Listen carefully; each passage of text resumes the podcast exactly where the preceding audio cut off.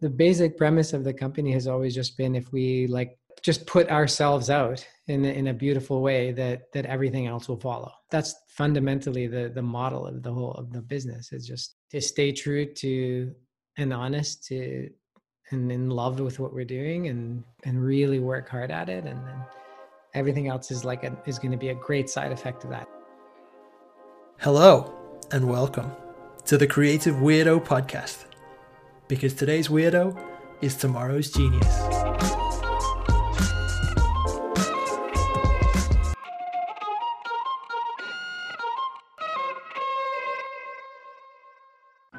My guest today is a great friend and mentor of mine, Chris Bahry. Chris is a founder and creative director of motion design mega studio Tendril. Now, one of the things I admire most about Chris is that he has a really broad knowledge of art and science and technology and he uses all that to inform his creative work. He's like a constant source of inspiration. He's a true motion design renaissance man. In this conversation, we explore Chris's childhood influences and how the seeds were sown for the creation of Tendril. You'll also get to hear some of Chris's thoughts on finding and developing your creative voice, the future of visual culture, and much, much more as with any conversation with Chris, there's a ton of wisdom there, a ton to be learned.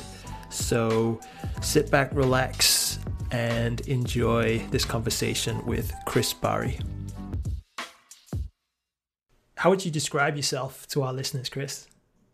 I would describe myself as uh, just like a really curious person. I'm really curious about a lot of different things. I'm really super into lots of different like subjects in the sciences. I'm always digging into um, tangents. I'm, I'm super into like anything to do with like quantum mechanics and particles. I'm really into natural history. Like I recently got, I think we we talked about this a little while ago. I've been uh, super interested in uh, mycology lately which is the, which is uh, it, that's like fungus and stuff, right? Yeah, yeah, yeah, the the world of fungi uh, or fungi, uh, which is just fascinating. Um, yeah, fundamentally, just super curious, super um, super curious about about the world and and um, and you know creating things and definitely uh, connecting with with like-minded people in the in the best cases and uh and kind of pulling all of that stuff together you know pulling the the curious interests together with others and and hopefully finding the right ways to translate those things into beautiful outputs and outcomes and mm-hmm. learnings for everybody involved. Mm-hmm. yeah. I would, and uh i was going to ask another similar like kind of related question so like what were you like as a kid? Like were you the is that like a common thread? Were you always into sort of is there, is there any was there any point where things kind of changed direction? Or do you think you're pretty much just kind of like a, a big version of little chris so to speak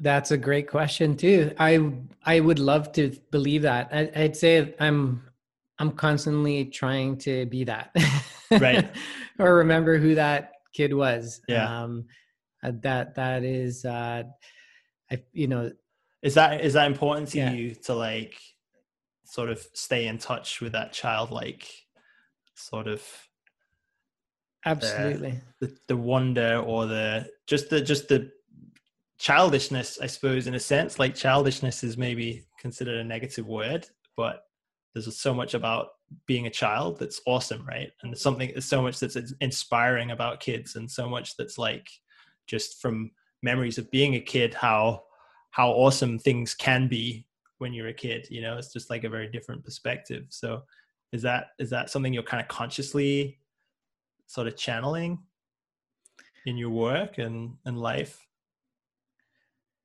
yeah definitely um you know Calvin and Hobbes, you know yeah. the, com- the, uh-huh. the, comic strip Calvin and Hobbes. Um, I'd say I, would like to, yeah. I, I, I don't know what to say about that other than there's something in that um, being connected with your like pure form of unjaded imagination that, that is really really um, precious. Everyone's got it you know and that um, recently uh, i guess i've been getting in a little bit more in touch with that because my parents are both retired now and um, i like over the past few years a lot of artifacts kind of surfaced and they they were really good reminders of of some of that that stuff um in particular i think my dad was emptying out his archives of stuff and he was finding all these like little little artifacts one of them was these um little uh kind of like uh lab logs that i had made when i was growing um microorganisms in petri dishes in my basement at wow. home when I was a kid. Yeah, with like little drawings of the progress of the growth of everything as it was. Was this like something you did on your? Was this like a school project? or Was this something you were just doing for yourself? I was kind of. I think it, probably a bit of both. I was definitely doing that kind of weird stuff uh, on weird my science. own. yeah, weird science. Definitely. Oh, so you de- um, so you definitely were legit like deep into the science like even even as a kid. yeah uh-huh. I was, I was. Well, thanks to my dad. He was a microbiologist at the time. He was teaching, and um, he, yeah, he he introduced me to a few sort of really simple ways that I could do myself. Um, you know, uh, ways of of looking at uh, the natural world that I could handle myself, just basic like how to use a microscope, how to set up a slide on a microscope and do like a simple stain of, you know, like scrapings from your cheek or your tongue or, or whatever, and just like sort of see what's there. Um, or go, we used to go to the, um, there's a, a pond here in Toronto called Grenadier Pond in, in one of the big parks, like the equivalent of like Central Park here in, in Toronto called High Park. And yeah, we used to go there and just dig up like a take a glass uh, jar and dig up some of the mud and and water out of the out of the pond and then bring it home. And it was you know, full of amazing little creatures like water fleas and parameciums and all kinds of little little things. And uh and he he also then worked for a while well you know around the same age at the science center here in town. So i was there spent a lot of time on my own. I had a lot of alone time as a kid because both my parents were working professionals. only child. I've got two sisters. Okay. Actually, I do. Yeah. So I, I not an only child, but we were really independent. My little sister, we and I are a little closer, about three years apart. But my older sister is around six years older than I am. So she was, you know, well into her teens by the time I was, you know, like seven, eight, years old and um, had other interests. She was going out like partying and you know it was the 80s and uh, and getting in trouble and stuff like that. And my little sister was she was just like a little bit too small to to to hang out with. She was kind of my baby sister, so I, yeah, I ended up you know just kind of doing a lot of a lot of exploring on my own. Um, which uh, which was awesome because there was a lot of a lot of stuff to explore. Um, would you would you describe yourself as a weird kid? And before like before, I should probably like uh, um, preface it by saying I was I was definitely a weird kid, you know, and and I think of weirdness as as a positive trait. Did you feel weird as a kid? Like maybe not not not looking at it from now, but like back then did you feel different or weird in any way? Yeah definitely. I w- i mean i was t- really small. I'm still not like a large person but i was definitely like a small kid. I remember um and uh in, in I, I went i went through a few different like i went through a couple different schools. I think i'm lucky because uh I didn't really um, the the school I ended up spending the most time in was full of weirdos. It was a tiny little school, so I went initially. I went to uh, actually uh, a Ukrainian school as a really little kid that was oh. even doing subjects in in Ukrainian language. Were your parents and, Ukrainian? Yeah, mix of Polish and Ukrainian. They okay. came over, um, like many others did, uh, just after the war. So they were refugees, kind of coming over on ships, uh, along with a lot of Eastern Europe after the war. But uh, so yeah, they I I grew up in that tradition. You know, speaking Ukrainian. My grandparents, I spoke with them in Ukrainian, and um, there were a little, there was a little bit of Polish on my mother's side as well. Well, and, was uh, there like a community yeah. of a sort of Ukrainian sort of expat community where you lived, or were you kind of the only one? Yeah. Well, I guess you well, went to the school, a Ukrainian school, so I guess there was. There was, there was. My parents were totally in that. So when they first came to Canada, it was um, it was there was a large landed immigrant community of Eastern European immigrants, uh, Ukrainian and Polish, and they were um, yeah they were they were they had there was a whole part of the west end of Toronto that was like heavily Ukrainian, and uh, and by the time I was you know it was still around. So when I was growing up, you know, and uh, for them it was it was a it was a strong kind of landed community, immigrant community. Just like today, you could say it's the same here with like the Indian East Indian community, for example, or the Chinese, a huge Chinese community in Toronto.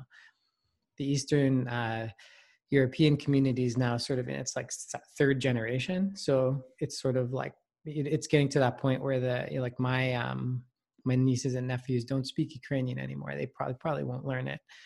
But I grew up as like a first generation, so the language was still active, and um, we went to the equivalent of like scouts for for kids that but it was all kind of like ukrainian language and kind of learning that the history and tradition. I learned I, am lucky in this in that i um i really got a i got a great um understanding of my own family history from my grandparents because they were full of stories especially my grandfather was a huge influence on me in my life he uh was uh, really close to nature too. He had studied agronomy, which is agricultural science, when he was um, in the you know a student back in the Ukraine. And when the war came around, he he kind of escaped his village. He worked as a a driver for the U.S. military, driving jeeps around. Kind of eked his way out, escaped, and managed to make his way to Vienna.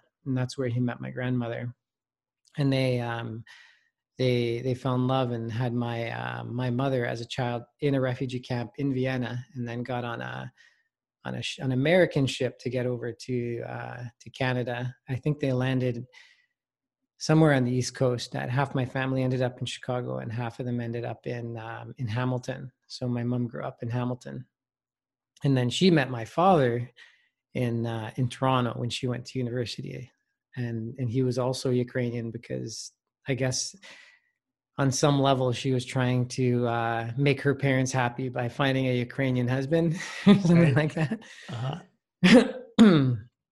and um, yeah, so there, yeah, there was there there was a, a pretty strong Ukrainian community, and so we we all as little kids went to this Ukrainian school, and my uh, it was a, it was like a primary school. But I got I went there, and I went there from about I think it was like junior kindergarten up till around grade four, and after that I ended up going, uh, leaving that and going to a music school. And that that Ukrainian school was small, and I was like this kind of, you know, undersized kid, and definitely picked on a lot. My I remember I remember there was one time uh, my older sister actually punched out this dude for picking on me. She she punched this dude in the face. my older sister, which was like pretty badass. She's a total badass. Um, nice for for picking on me. Um, but uh but then I, you know after that instead you know i wasn't in a public school of like 500 kids i ended up going to this really small music school where there were only 100 uh 100 was a boys school it was about 100 of us and it was really small and we used to travel around in a choir singing around uh around canada we used to sing in seniors homes actually a lot So okay. we would travel. this is like the audience. longest answer to your question ever. No, that's the whole point, man. That's the whole point. This is great. Yeah. So um yeah, we this this tiny music school was like the was super diverse because it was a collection of uh, kids from all over Toronto, which is this very multicultural city, and uh, and we were all thrown together, and and so right away, like as of grade five, you know, I came out of that Ukrainian school, which was which was all Ukrainian kids, and then all of a sudden was in a school with you know Filipino, Japanese, Chinese, African, every India, every like it was a, a total cornucopia of culture and and it was tiny and everyone was like on the spectrum or a weirdo or, or, or way weirder than I was. So all of a sudden I was like, you know, boring. Like pretty, pretty you're, the, you're the boring normal kid.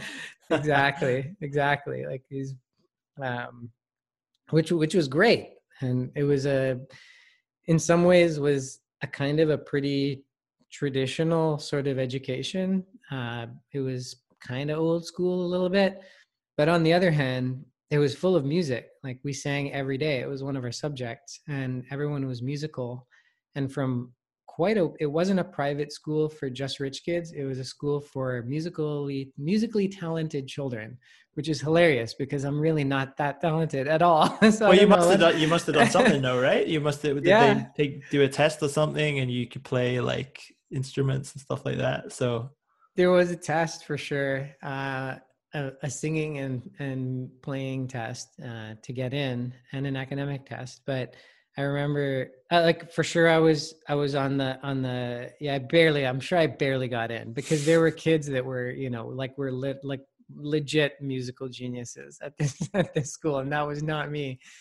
So um, you know, it was it was really that was really unique and not and kind of unusual and it was also downtown which was really cool. So and the kids were from all walks of life. There were kids uh, from all kinds of families and backgrounds and um and uh and we all traveled on the subway to get there because it was it was like right in the core of downtown toronto this school. So uh, that was cool because it was I, I like I, I, spent basically my whole childhood from grade five all the way to like the end of like graduating from high school like really in the core of downtown toronto like in the in the thick heat of like stinky crazy arcade ridden downtown toronto which was awesome. Got into all kinds of like subway adventures and all kinds of other crazy stuff yeah, Yeah. I mean, I know because being being from someone from like a relatively yeah. small town, well, sort of medium size, I guess, British town, and then living in Copenhagen, and then going to me going to Toronto always feels like you know this is a proper city. This is like this is a pretty big like metropolis kind of city and that being and that's as an adult but i think you know as a kid those kind of i remember going to london when i was a kid and stuff like that. And just that just the fact that you're like half the size of everyone else kind of makes everything double size right? But then you've also just got all of this it's just like a cornucopia all these just things and weird like weird things and slightly scary things and and like amazing things all happening. Like it must have been pretty yeah it must have been pretty exciting to be I imagine around the center of Toronto as a kid. Absolutely. There was there was all kinds of uh, of trouble to get into, and uh, and then, yeah, no one was really.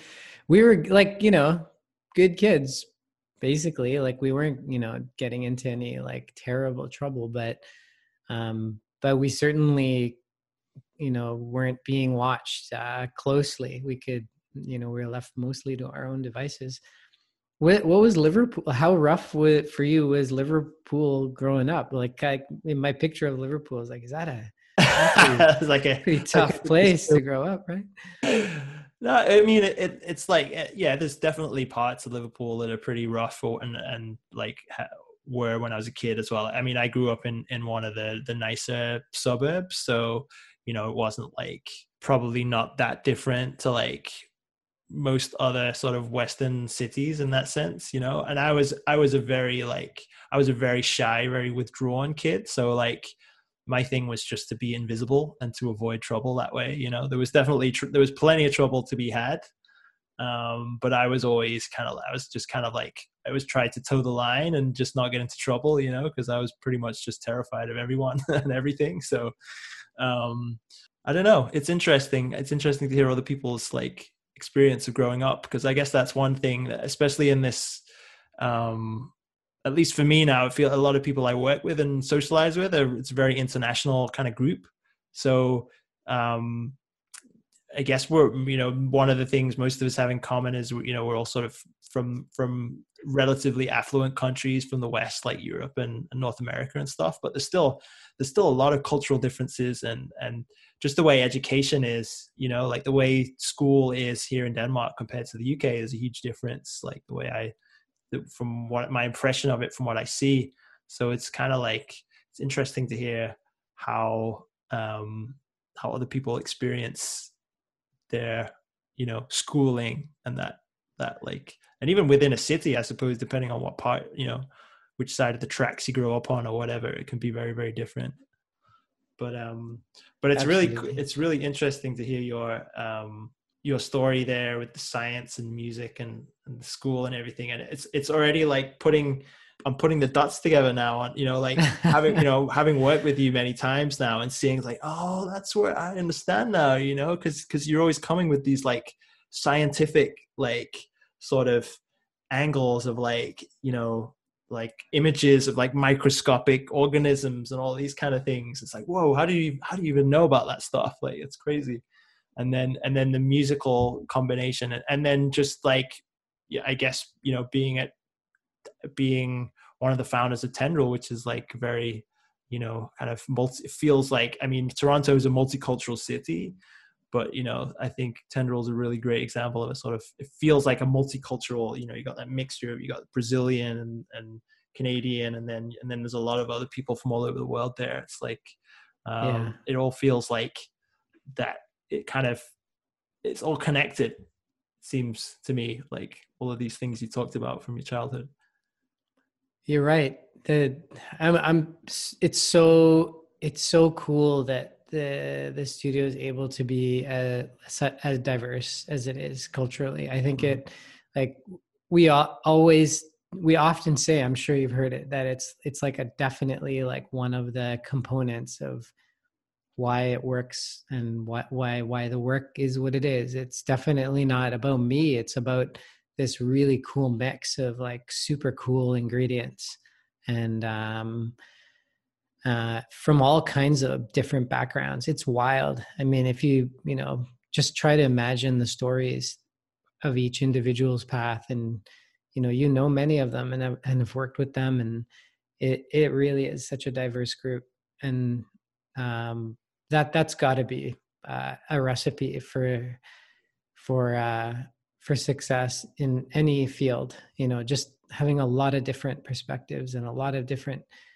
there's this that you know that kind of idea of um you know crossing disciplines like crossing it's like when you cross ideas you know often you hear that con- concept of if you take two totally sort of unrelated concepts from two different you know, like i'm trying to think of a good example but like do you know what i mean? When you're coming up with say like a concept for whatever for like a film or like a you know a vision for a brand or whatever like taking two um, uh, very unrelated ideas from maybe like two vastly different fields and finding a way to like put them together mm. often results in like, like a really unique kind of new perspective and absolutely. Yeah. Absolutely. Yeah I've, i mean from my perspective that's basically like that's kind of the skill of creativity. It's not it's it's not like this magical thing where you just you know make things appear in your head it's like it's it's actually it's almost like a science right? It's like getting two things putting them together to create something new. And the the sort of the quality or the the sort of i guess how fresh and interesting the idea is depends on how sort of disparate or you know random those two different ideas are right? Like and, and there's a lot of examples of artists and like musicians you know people like david bowie and stuff who was you know taking so i mean a lot of musicians right a lot of and especially the most you know some of the most considered the most creative ones they were always ones that were out like just basically stealing things right but stealing from places that no one else would look and combining things in ways that no one else would think of and that's yeah. where the, that's where the real like kind of skill is in actually seeing that like that like uh crossover point where it becomes something new i think yeah bowie is a great example. He's such a he's like a complete like one of those like total artists you know like yeah. in every walk like the embodiment of like creativity literally like yeah. uh, and he was really open yeah. too about stealing you know? He would say like i steal from everywhere you know? Yeah.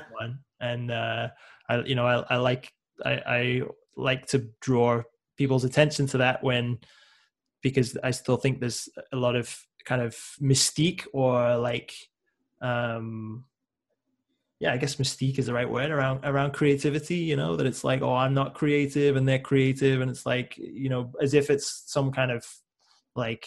Obviously, some people may be more naturally like drawn towards quote unquote creative fields or whatever, but really, I think it's you know eh, we're all we all have that ability, and it's just something you can practice, right? And it's like, and and also like you said, you know, we're talking about as a kid, like all kids are naturally creative, so it's not like you don't get some kids that are just have no imagination. Like all kids have an amazing imagination.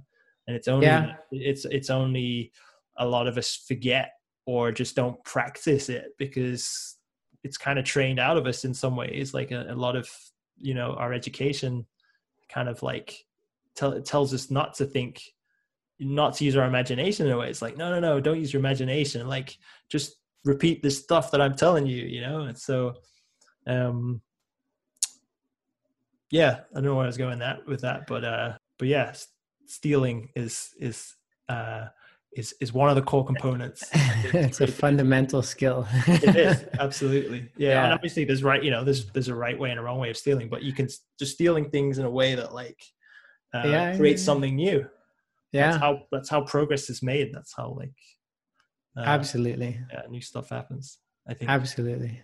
So um you're talking about your your experience growing up, um, how that sort of is still apparent, I think, in you know in the work you're doing now, and like you were saying at the beginning as well, like that's kind of something you've consciously tried to do to like you know keep a hold of some of that stuff you've had from like from childhood is it, it, it was it like a conscious thing with tendril as well? Like when you started tendril did you have like a clear vision in terms of like we want to make this a multicultural studio? Was there any sort of like um you know was that was there like an ethos or a plan or was it just like hey let's just get together and and you know do some cool motion design stuff yeah that that's an awesome question. They it, it came i mean the, the the start the the it started really small and it mostly was there was definitely an ethos, but it mo- the the the kind of um, fundamental reason why um, why it happened was because Alex and I got we got to a, a point where we felt like we had enough of the tools and understanding we needed to you know run a sustainable small business for starters because that that like the nuts and bolts are critical. So just you know getting we had gone to a point where we we we knew enough about managing clients and the you know the bare bones of running spreadsheet and invoicing and just some of the nuts and bolts of like how to how to make it sustainable from a business standpoint. But it was also it was also primarily about like the, exactly what you just said like going back to the roots and rediscovering like the source like going back to the source the fountain of you know inspiration or whatever and uh, and having like total autonomy over it. There's this really cool well it's not that cool there's this like not so great short film we made. Like it was meant to be like a uh, a series um, I think we called it something like um, oh man, I have to go. I would have to go look it up, but it was it was some. It definitely had the word manifesto in it. It was like um,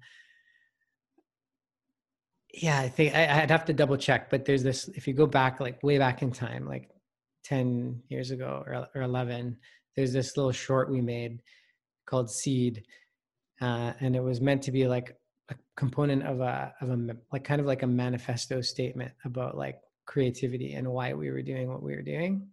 And there was even like a caption we kind of threw into it that um, that was like a statement of purpose, and it was really like fundamentally about like working on the things we really cared about and putting out some kind of a, a, a you know as a clear enough signal out into the the ether that this is that this is what we wanted to do that we were here to make this kind of work and um, and there were you know it was me and alex and and vinny and leo at the time there were just the four of us and we had met we had actually just at that time we were looking for a I don't know if I'm kind of getting into a bit of a tangent already, probably. I think this is good stuff. Like, it's, good. It's, I'm really that was something I really wanted to sort of hear about too. Was the kind of like foundation of Tendril. Basic foundation, yeah, mm. yeah. They the way it, the way it kind of worked from like a, a practical standpoint was that we made the leap it's just like you know when people like just like anyone making the leap from like having um, like a fairly sort of steady set of circumstances we had like a a pretty kind of stable situation that we like totally destabilized and, and you know when we made the leap to kind of going it on our own because there was no there was no one at the time uh there were there was no safety net really. We didn't really have we didn't have any savings. We didn't have any partners or investors or anything like that at that time. It was just the two of us. But what we did have is we had some leads on some projects that were like good enough that we knew that it would like carry us for a month or two. So we had we had sort of set the base up and made the jump and we gave ourselves it was like a year to um to really kind of like um, just fully commit, like all in uh, to building the foundation that's of something that we could build on. So it was literally like building the basic, basic foundation. And we, for that year, we it was we had nowhere to work from for starters. So so where just to just to get some yeah. context, where where were you at this point? Were you both working like for other companies, or what what were you actually doing? Like, how did you guys sort of get to that point where you were going to start something together? So yeah, that's a good question. We were working as like a kind of a co-directing duo, rep by a company in the states that was repping a few other companies too at the time, like uh, okay. uh, MK12 and um, there was uh, like Lobo was on that roster and a few other shops, and it was really heavy. It was heavy commercial work um, we were working pretty much full time as like permalancers in this kind of like setup where we would you know basically get a brief that would come down and it was you know really really agency driven work at that at that time. It was almost exclusively agency driven work and it was a really good way to um to kind of learn the nuts and bolts. Like we really got to got to uh, get a a good sense of you know how the industry worked, how agencies worked, how we had to like you know present ourselves in order to successfully try to win jobs. But we were like total underdogs. We neither of us had really any experience uh, to speak of doing that kind of work at that time. So it, everything we learned was like ourselves from the ground up. And were you so were you, were you kind of so so in a way you were you were kind of like a like a two man studio you know like were you both were you doing all the production yourselves? Like were you doing all the yeah. 3d and just yeah, the two of you? there's even there's a pretty great photo of the two of us uh like in my tiny i had a an apartment in kensington market which i think you've probably visited oh yeah i love that place. Yeah awesome. Toronto, yeah. So i had this like really small pad in kensington market. It was like $900 a month and like janky, really messed up space. And there was, it was a, you know, frankly, cockroach infested, like, you know, pretty down, dirty place, but, you know, got a lot of character. Like you said, Kensington Market's got so much personality. Totally.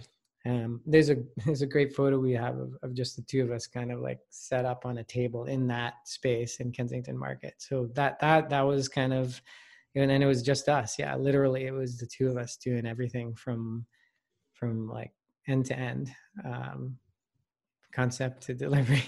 Wow. You know with like a little bit of help. And that was what and what year was that?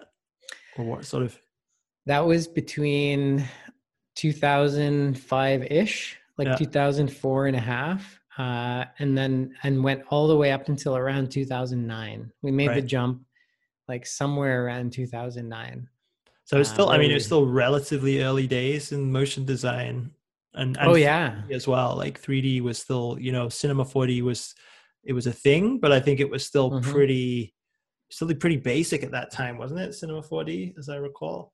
Oh yeah, it was super basic. You know, look look at how far that's gone now from yeah. you know from the early days to what's being uh, produced and created. Yeah, oh, it's crazy now. What, what people it, just people, uh, single people can just do things that just yeah. blow my mind now. And you see like you see stuff, and it's just like, what one person did that? It's like surely not. It's like yeah, it makes you think a lot because you know we like as as human beings, we're you know obviously extremely visual creatures, animals, and our culture is very very visual and we generate like enormous quantities of visual material uh, on a daily basis. And now it's uh, you know it, it's exponential. Like mm-hmm. you, you know every individual now is generating images whether they're taking photos or creating art or whatever. There's this tremendous volume of image uh, that's being produced and generated. That's true. Uh, and yeah. and also like the the media for it it's like every the, the amount of screens like if you compare it to like if you compare every screen to like a canvas you know like if you think about the renaissance which was considered like you know a time when art kind of exploded and it was still just like you know a few maybe a few thousand paintings or something you think about like now it's like every everybody has like a, a constantly changing shifting canvas in their pocket and several in their ha- in their home and then set and then wherever you go there's there's more. And it's just like it's mind-boggling how much like how far that reaches right? And and like you say it's it's all kind of um yeah it's, it's all visual like creation. It's it all needs to be um filled with you know with content that's created by people. And so it's like every you're right everybody is everybody is a creator now. Everybody's creative, whether they think they are or not. Like whether you are just taking a snapshot with your phone or you're you know spending hours building stuff in 3d it's all like um yeah we're all we're all artists essentially right? We're all visual artists. Yeah most definitely. Most definitely. And there's got to be some kind of evolutionary process going on. I mean I, like i'm i'm i certainly don't have any of the facts on that but it's hard to imagine that we're not becoming more sophisticated on some level or attuned to image and you know when we look back even you know we we can think back to even just in our lifetimes what's happened with the quality of image. You know and you know not you're right you know looking back to the renaissance you have like photoreal paintings and it's amazing but in in the context of our lives we've seen you know really really primitive games like you know atari games turn into what we see now. And you've got kids now that have grown up like on you know starting from that point onward. And you kind of you it makes you wonder whether there's going to be a kind of like a more large scale perceptual shift in you know understanding and digesting complex imagery as mm. we move forward or are we going or or have we not are we still sort of working with that you know old school brain and uh and we'll you know really be looking forward to and relying on some kind of like prosthetic in the future other than mm. all these prosthetic digital tools around us to kind mm. of like navigate that landscape you know where that goes like in the future. Yeah i mean i think i, I definitely you can it's pretty clear you can see that like you know how, as like as human beings are like our visual whatever it is part of the brain or whatever that processes visuals is like kind of being altered by the technology right? Like with eight like you know with with the higher resolution images and stuff like that. Because remember you know like when when you and i were kids you know we were playing atari games which, which were just like big blocks moving around. And like to me that was a spaceship right? But when you look at it now it's just like it's a couple of squares you know and that was that was mind blowing and then just like you know tv back then was was like s what's called sd now. It's like uh, was it 720 pixels by 540 or something which now looks like even my I, I was looking at my one of my old show reels recently because uh, I was like going through some of my old work to show it in a presentation, and it's like and it's like five by four format, and it's like and you have to basically have to put it like in the middle of the screen because on a 4K on a 4K screen it just looks like all blocky. So you have to like scale all the way down. But then back then that was like that was that was high definition you know and it's only now like now looking it back to and even to just you know once 4k came out when you get used to looking at 4k and you look at hd and suddenly it looks all kind of smoochy and not clear. But i mean i can even remember looking at the you know the first i think i think it was when h when hd first came out. Hd was like for all the kids out there that like don't remember when HD came out. That was a big deal at the time because it was doubling the resolution. It was the equivalent of like 4K. And I remember looking at HD and, and I couldn't tell the difference. I was like, eh, looks the same to me. And then, but then after like getting getting an HD TV and then suddenly looking back at the the SD and it, and the SD looked like crap. So it was almost like my eyes weren't even like developed enough to see the the difference in the detail until mm-hmm. I got used to them, and then my eyes got used to it, and then I and then I could totally notice the difference by looking back at the um, the lower resolution stuff. So that that suggests to me it's like there's some stuff that's actually happening in our eyes or in our brain that's like you know we're actually processing more information, more visual like information. Yeah, yeah, absolutely. It, it you know in a lot of ways you you you were mentioning like the renaissance a minute ago like the renaissance painters. And um they you know the pursuit of like high resolution was kind of like their their jam right? Like there's this really cool documentary. Have you ever heard of it called tim's vermeer? I think it's called tim's vermeer. I don't think so. It's about um this this um like computer scientist kind of he he was um he was looking at Vermeer paintings and he realized that there was chromatic aberration in Vermeer's work. and then he started questioning, well, wait a minute. It's not like this work was was seen through a lens. It wasn't like he wasn't painting through his eyes. He was Did he have lens flares? yeah. question. you may have had lens flares. There, there were there were these chromatic artifacts in his in his work, and he sort of started wondering, well, wait a minute, how is he doing this? And he came up with this hypothesis that Vermeer was using, like, a, basically the equivalent of a pinhole camera before it the discovery of the pinhole camera, to produce like an image on canvas that he would then like basically paint by numbers on top of like so he basically over. invented a camera before anyone else just to paint with yeah exactly wow.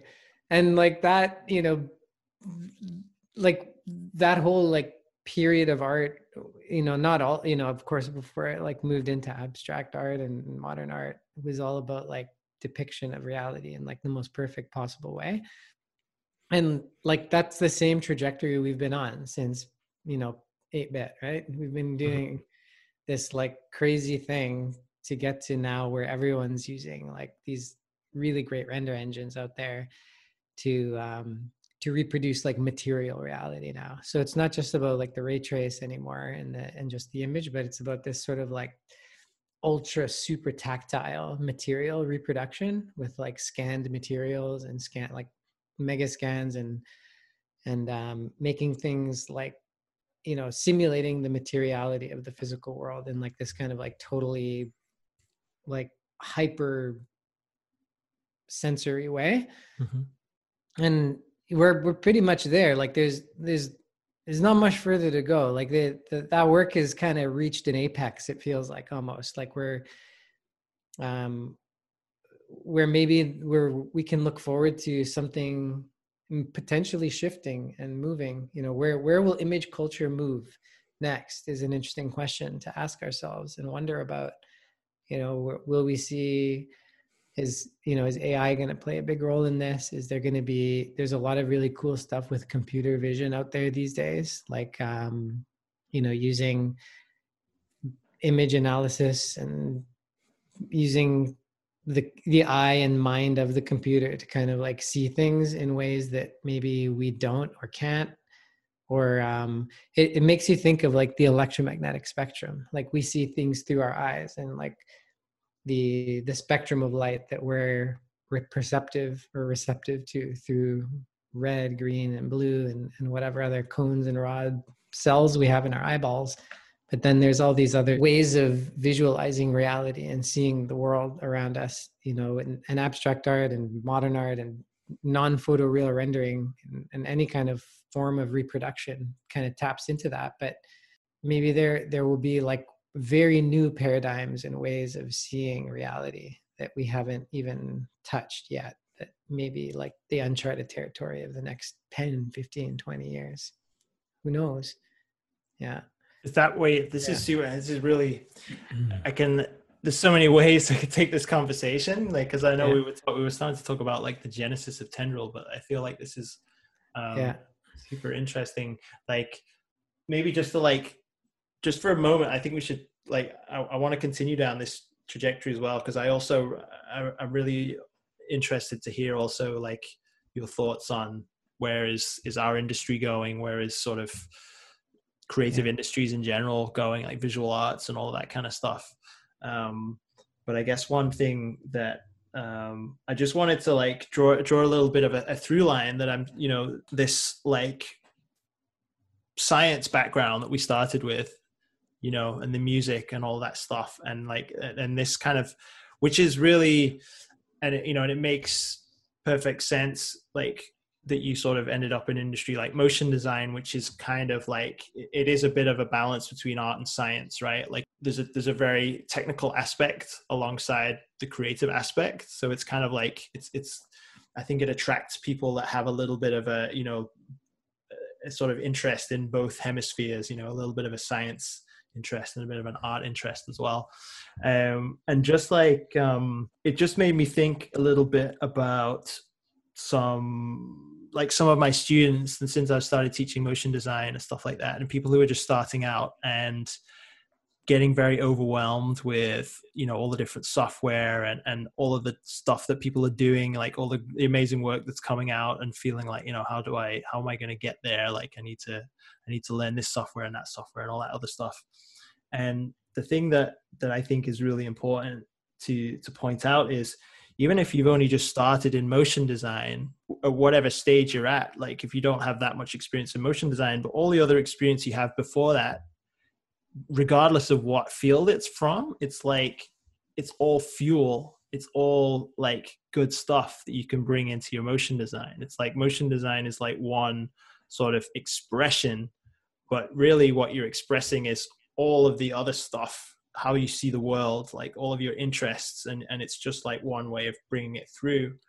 And i think if you see it like if you if you start to see rather than seeing it as a weakness perhaps that oh yeah but i spent five years doing this other thing and now i just started doing motion design so i'm, I'm just like i'm so behind.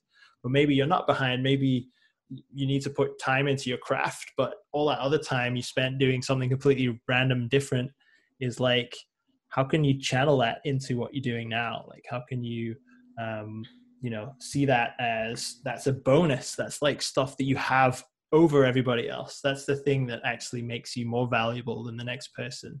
Um, so yeah so i just wanted to i just wanted to to bring that up because um, i think you know you're you're a great example of of that of how having a, a sort of varied interests and a varied kind of background is is like a massive benefit to you now. It's it's it's like an asset right?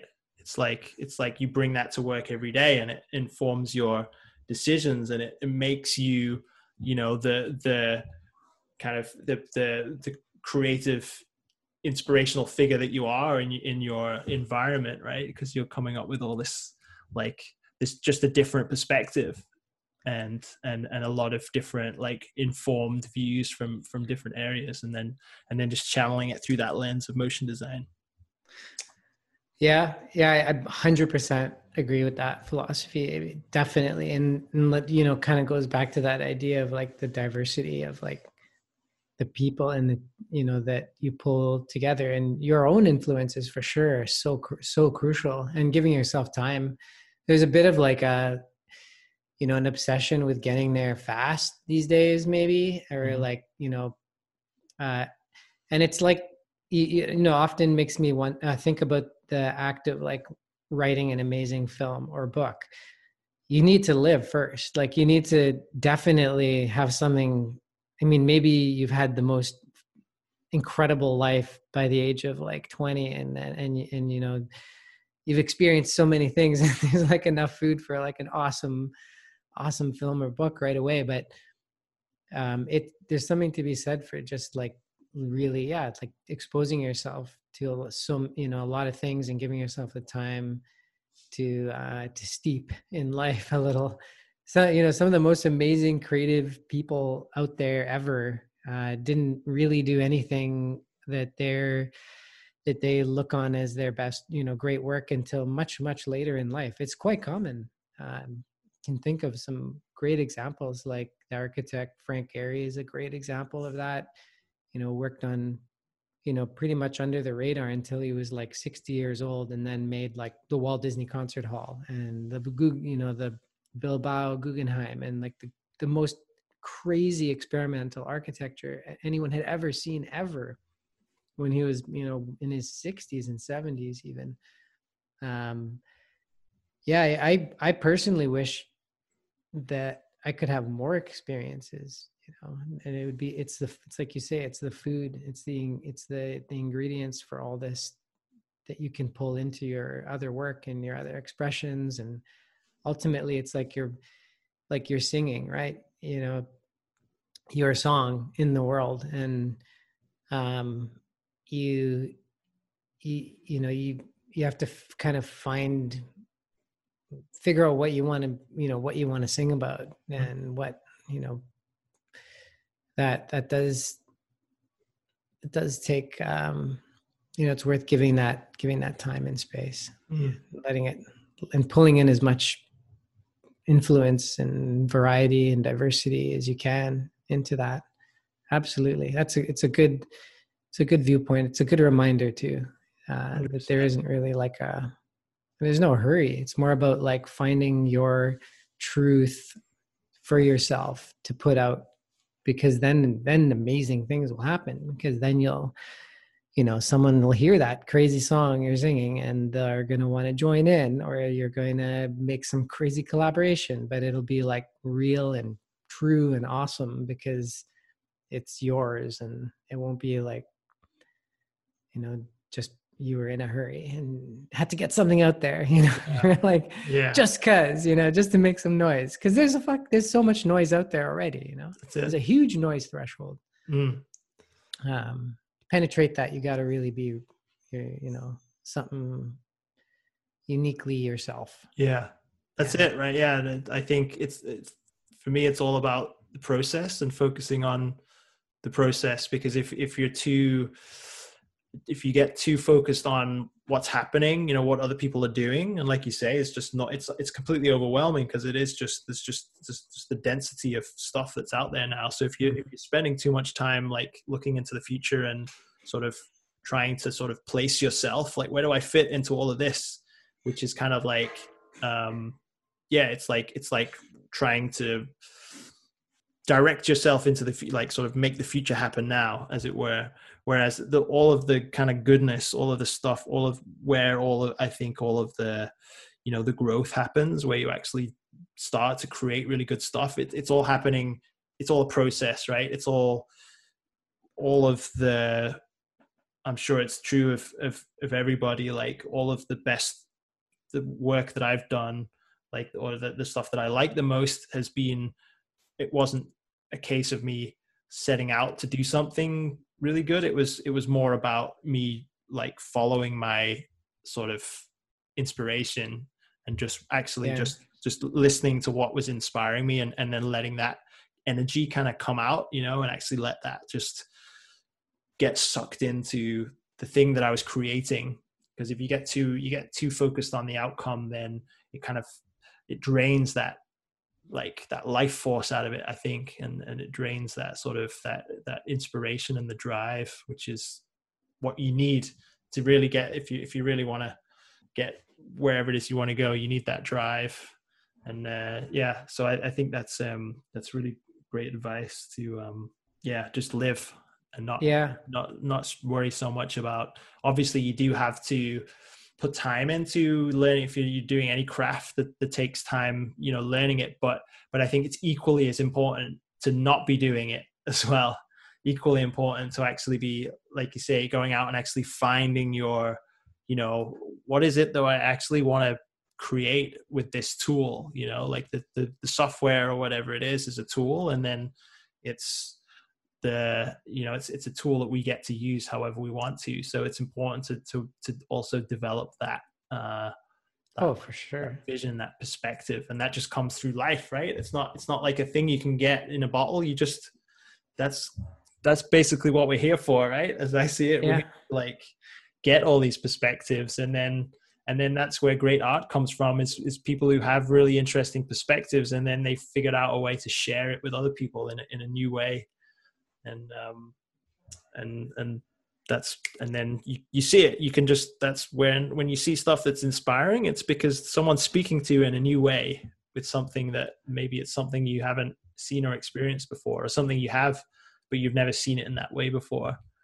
Exactly. So, and then it penetrates that noise barrier right? It, it kind of rises above it. Mm. it's hard and it's harder too right? Because there's the the the stuff that's you know the trend driven work that's out there is it's really tempting because it's so easy to get approval and get um you know to just feel good because it's it it's liked you know mm-hmm. it's out there and it's liked and we're naturally you know many of us inclined to to have this belief in our minds this kind of insidious belief that that no one could possibly like what we you know what's in you know that you know that sort of that thing that's preciously yours you you know often generally believe that no one could possibly ever like that. Like who yeah. the hell will like is gonna want that? And it's scary too. It's scary to share yeah. stuff because it's more personal. Yeah. so there's a chance if if somebody judges it then it, it could potentially be quite painful as well. I think it's very natural to have that feeling. Oh totally. And and you know but it's very easy to dispel that when you look at your favorite things too you know just to pick out a super obvious example like we love blade runner right? The original blade runner like all, all of us motion graphics nerds love it, it was a complete totally. and total flop right? Like no one liked it yeah. uh, when it came out. It was not it wasn't popular it definitely wasn't um you know just just a sort of painfully obvious example but it definitely um it uh, it's the harder route to kind of commit to and and um and and listen to that and find that inner like kernel of whatever it is but it's it's it's totally worth it. And, and and it's a nurturing process of like or figuring out how to tune in onto that frequency into your on your of your of yours you know the i think we may have talked about this once. There's this awesome book uh, by um, uh, David Lynch called "Catching the Big Fish." Oh, that's right. I still haven't read that yet. Yeah, I need to read it. That, is, yeah. It's an absolute gem. It's the most readable book ever written for starters wow, because. A, yeah. yeah, it's it's these little. It really is. Yeah, these little t- tidbits. Uh, you can just pick up uh, and the the the type is nice and big and the chapters are really short. That's my kind of book. a lot of pictures. yeah, but the everything in there, like there's no junk. Like each little tidbit in there is like this kind of like great little anecdote. And if you love David Lynch's work, and yeah. speaking of weirdos and like someone who really kind of 100% like followed his path, right? Yeah. Um, uh, he these great little anecdotes. So if you're into David Lynch, there are these great little insights into that's how that shot came about. Like, wow, crazy.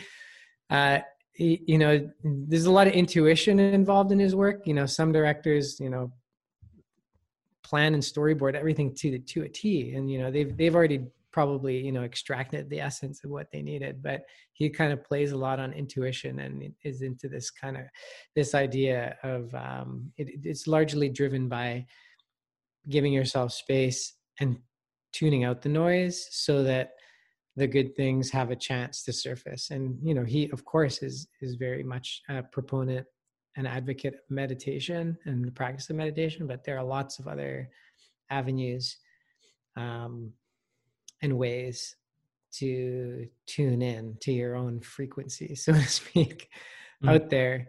That's worth chatting about. I mean like i'm sure every creative person probably has a really cool way of their own in their own way of their own of, of like tuning in to the ether right?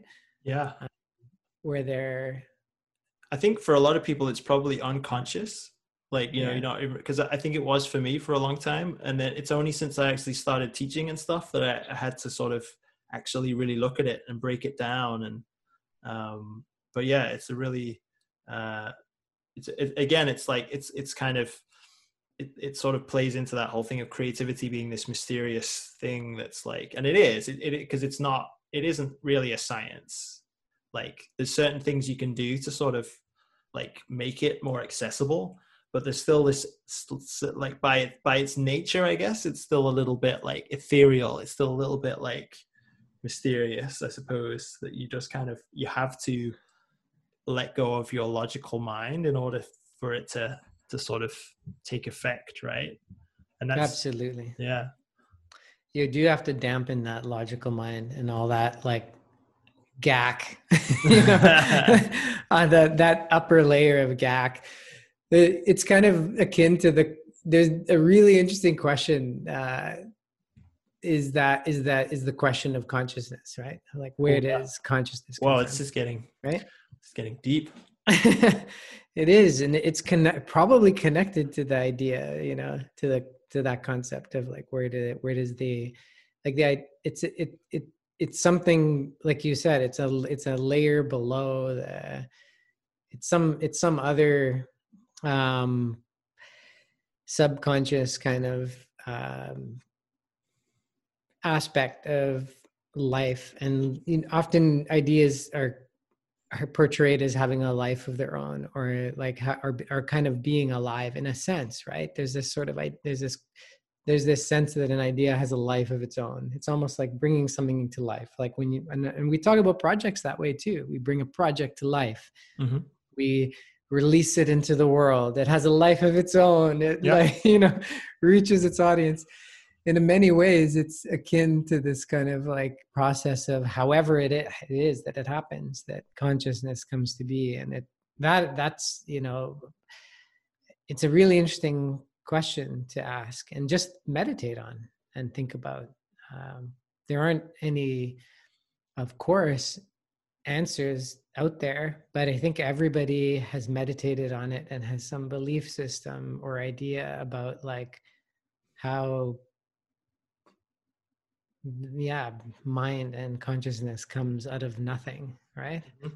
fascinating subject. Yeah, I totally agree. And and yeah, like you say, there's no I I don't it's not something that has an answer. I don't think at least not in the sense of, you know, a kind of not in the way that our logical mind might see it. But asking those kind of questions is, I think, really powerful. I was going to say important. I, I mean, I guess it doesn't. It, it depends, but certainly powerful. Like certainly, and and from a creative perspective, I think just it's part of that thing of, of just being open i think to open to not knowing which i think is an aspect of creativity is you know being okay with not understanding something being okay with just like being uh just in the midst of something that's far bigger and and just impossible you know just something you you will never really understand but just being in it just to just for the hell of it just to sort of have a look you know because because the logical mind closes things off right? It puts things in boxes and it's like i know this i know that i know that. And when you're in that frame of mind there's no there's no space for anything new to come in. So and and yeah like and that's what kids are like too right? Because kids don't have a preconceived notion of the world when they when they arrive. They're just pure like uh sense making machines or just pure like you know absorbing machines just like looking and listening and feeling and just trying to maybe not even trying just like just experiencing it right? And uh, and it's it's only over time that that we kind of we teach our kids that you have to you know this is this is that thing and you have to give it that name and you have to do this thing the right that that way and not the, not this way and all of these kind of things putting all these rules on top of something that is inherently kind of just um, um, without any real uh, doesn't have rules you know the real the, the oh totally. itself it's like it's just it's just it just is like life just is. And then we we put a lot of sort of guidelines and maps and rules around everything which we have to do in order to be like you know to sort of function and do our thing, but it's not the ultimate reality. Yeah, yeah, you're right about that. I mean, it, we all, you know, the luck, those lucky ones among us encounter people in their life who see the you know the spark of imagination and kind of try to nurture it in people you know if you're lucky you have those like people one or two or three or many in your life that like really see that there's something there and want it want it to like turn into something amazing. But for the most part and largely everyone in their lives will, will encounter and does uh, forces and people that don't want that you know to to to come alive that want to kind of like try to slot you into like a box or to um or maybe they're angry because or they're in a place where they're frustrated because they never you know they want their ideas to happen or their like thing to come to fruition but they didn't let it and um, and they're angry you know and so then they they take it out on you and they don't want your idea to happen mm-hmm. and or there's uh you know people who just maybe completely lost touch with that like thing that they loved once and are just like going through life like having forgotten everything that mattered you know? But then we're lucky those of us that are able to meet people like you know i'm lucky to have met you. We're lucky to have met those like amazing people in our lives that we're collaborating with that like bring us the opposite that bring us like an exchange of ideas and inspire us to do things and like the people that you've met that you that you're lucky to meet and that you encounter are almost as important as as every, as anything else as like that like process of tuning into yourself and everything else. It's like the, the the people in your life are are going to have a huge impact or you know do have a huge impact on on ultimately like the the you know how free our minds will be will be able to be mm. it's hard to do that on your own like i guess is what i'm saying like mm. it's it and it takes strength for everybody to like surpass all those little obstacles that that are going to stand in their way and and hopefully like penetrate through and find those like very disparate spread across the world people that are going to be the ones that can like really truly create with like look look at us and the, the, having worked together. Who would have imagined like you from liverpool and me from toronto alex from brazil like the work the guys we work with like Nates and you know slovenia and um rich like way yeah. off another side it's a truly global like, yeah we're so lucky organization that, yeah that that's possible right yeah. i mean yeah. 500 years ago never and well like never 20 years ago 20 years 20 ago years you know it's like this it yeah. really is like um yeah an incredible time you know like for the reasons we already you know with with mm. with the whole creativity thing that we are all artists now we all have you know like the tools and the means to like to create doesn't matter who we are pretty well pretty much i mean mm-hmm.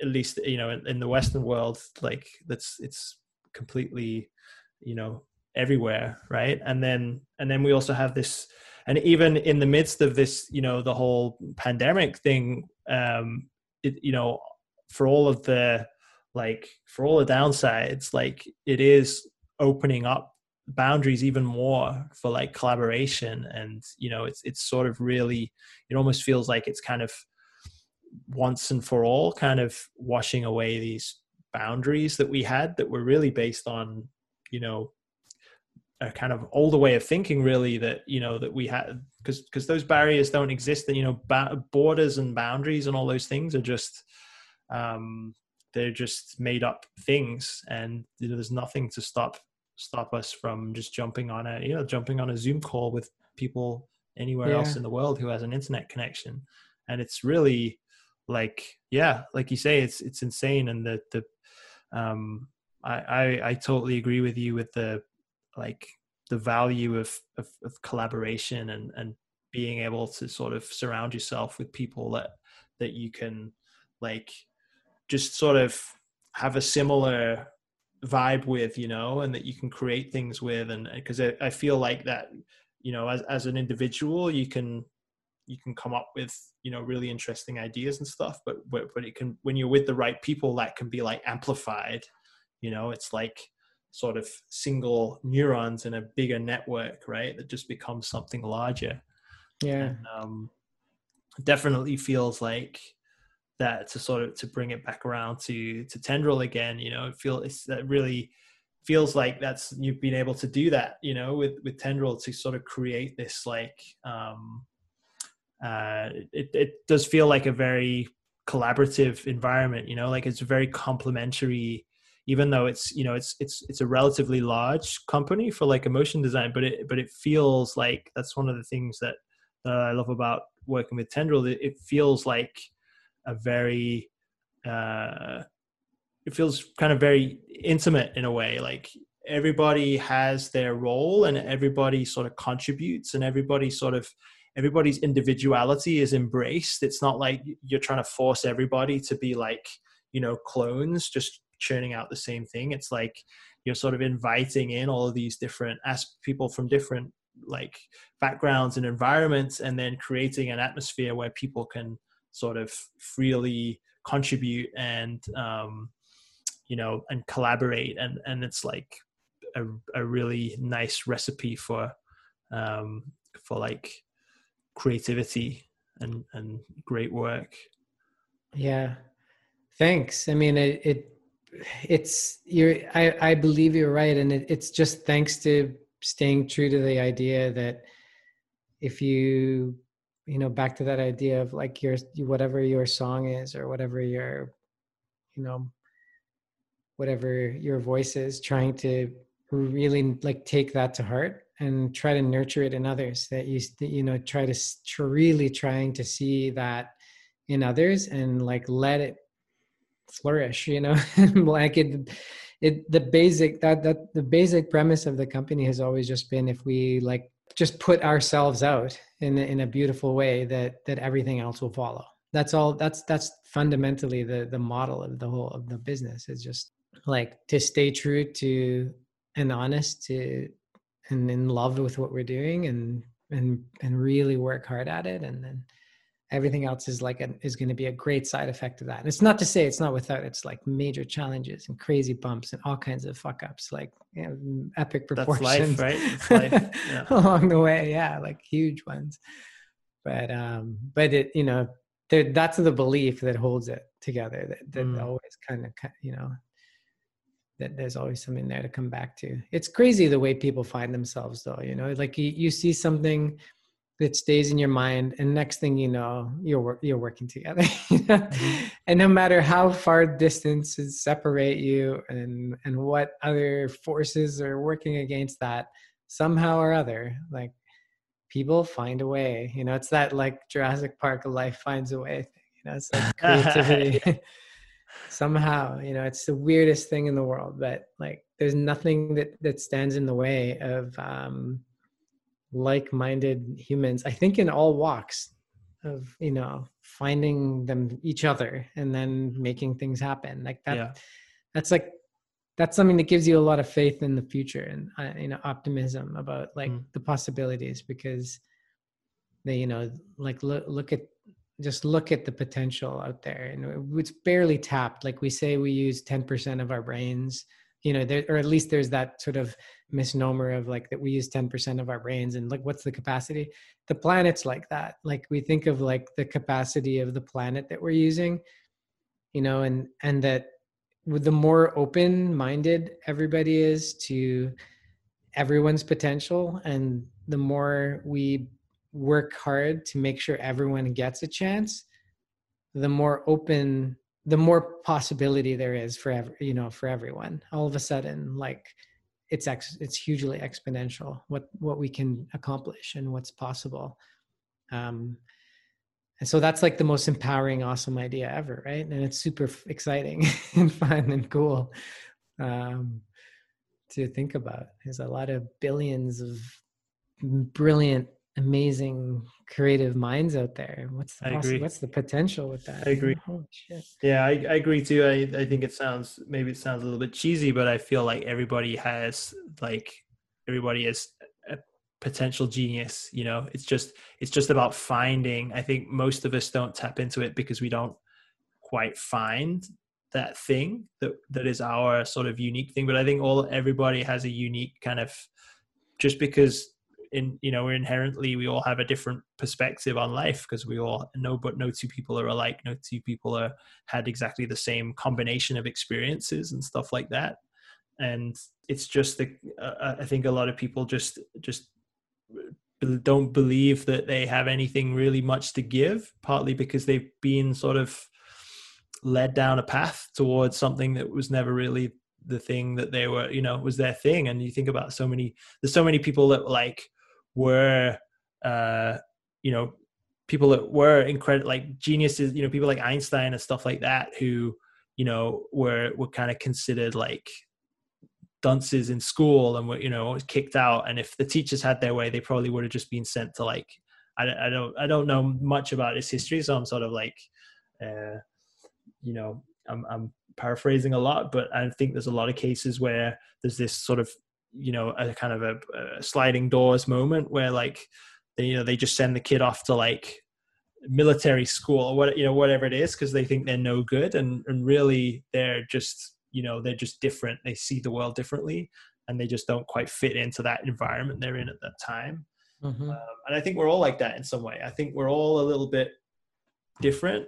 We're all a little bit weird and we but we a lot a lot of time we feel like that's a defect because we see this society and this world around us that's very rigid and it's like you have to fit into box A, B, or C, you know. And I think that's an, another thing, like another beautiful thing, like opportunity about what's happening now is is all of these old models of you know what even you know even what a job is, what it means to like make how you make money and how you make a living and um, you know what it means to have a career. All those things are, are just very so much more fluid now so much more flexible and it's a chance. And, and we can you know we can create our own companies. We can we can collaborate with people across the world like and we don't need a lot of money or or expertise to do that. And it's just uh, yeah it's an incredible opportunity to kind of like redefine um just redefine the rules and and like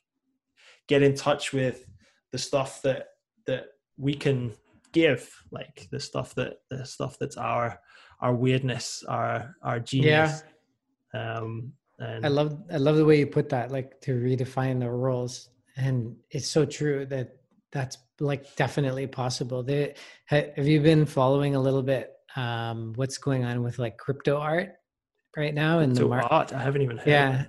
there's this pretty cool. I mean, just as one little example of like rewriting the rules of, you know, how about um, creating like a totally new, you know, system of exchange of value based around digital artwork. And there's this like awesome kind of like momentum being built around the crypto art. So you it using the technology of cryptocurrency and um, the blockchain mm-hmm.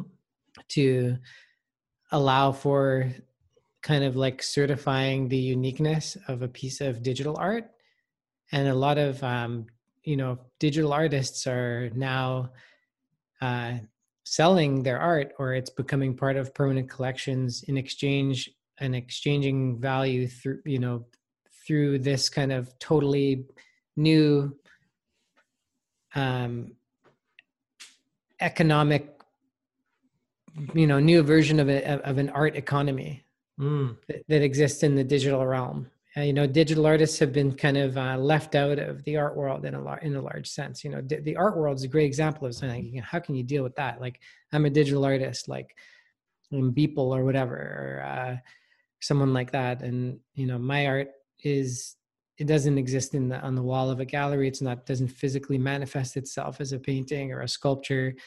And therefore you know maybe there there's no value structure there for it. And and this this is like literally like you were saying you know kind of like well what if we rewrite the rules? What if we kind of create our own economy? What if you know uh, people who are super creative um, but then have to work like three day jobs to support themselves actually have like a totally different means of exchanging value that sits outside of the regular model of economy. Maybe we, we should rethink economics overall. I mean it, it, these are like crazy things but they're on a smaller scale like crypto art is like an example of you know someone questioning a system that exists and and proposing and putting something in place that works that provides an alternative and maybe like a livelihood and a path to existence and freedom on some level for like a whole category of creative people in the world.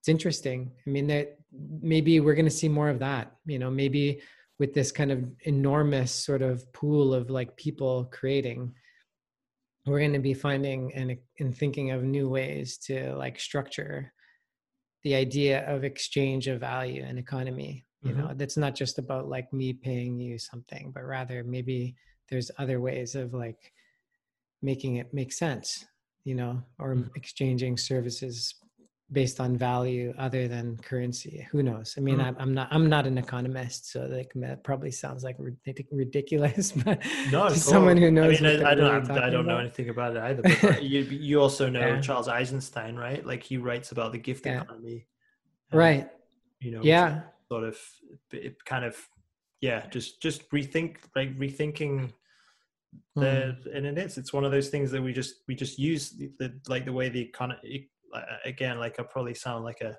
like a an idiot economy because I know nothing about it, but but it is essentially yeah. just a it's just a made up system that we've just been using for centuries, right? And kind of and and it's like any system, like if it, it it's only you know it's, it's there it's supposedly there for our own benefit right but sometimes you, you get these systems you've been using them for so long you kind of forget to question like if this is still working for us. Totally and it, and it seems like in many ways it's it's it's not you know because it's like nobody really understands it and it seems to keep going up and down and people are getting you know like recessions and, and all this stuff. And it's like um maybe there's a and better way. Yeah. And, and absolutely. Like yeah. like nobody thought to ask right? It like look yeah. what happened with working from home and um and uh you know people working in office towers and things like that like you know it was never really questioned. Mm-hmm. why wait a minute.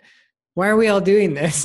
You know, yeah. it doesn't make any sense. Totally. And then all of a and sudden then, it's like it, it makes perfect sense all of a sudden. So yeah. what else have we not questioned exactly. here you know but should we start asking some that comes back it comes back to that thing about asking the big questions like like what's it all about right? It's like if we don't ask those big questions then we we stay in our little like you know a little uh, rat maze and we don't, yeah. we don't realize that there's a you know there's a big forest on the other side right it's like i think yeah. that's that's it that's that's the that's the way out i think that's yeah. how that's how we get out of this mess is is by so, yeah. sort of yeah like unplug from the matrix Yeah, exactly, exactly. Yeah. Hey, I think uh, maybe we should wrap it up there. Like, I think could probably easily go for another couple of hours on this. But, uh, I think sun's gonna start rising over there pretty soon.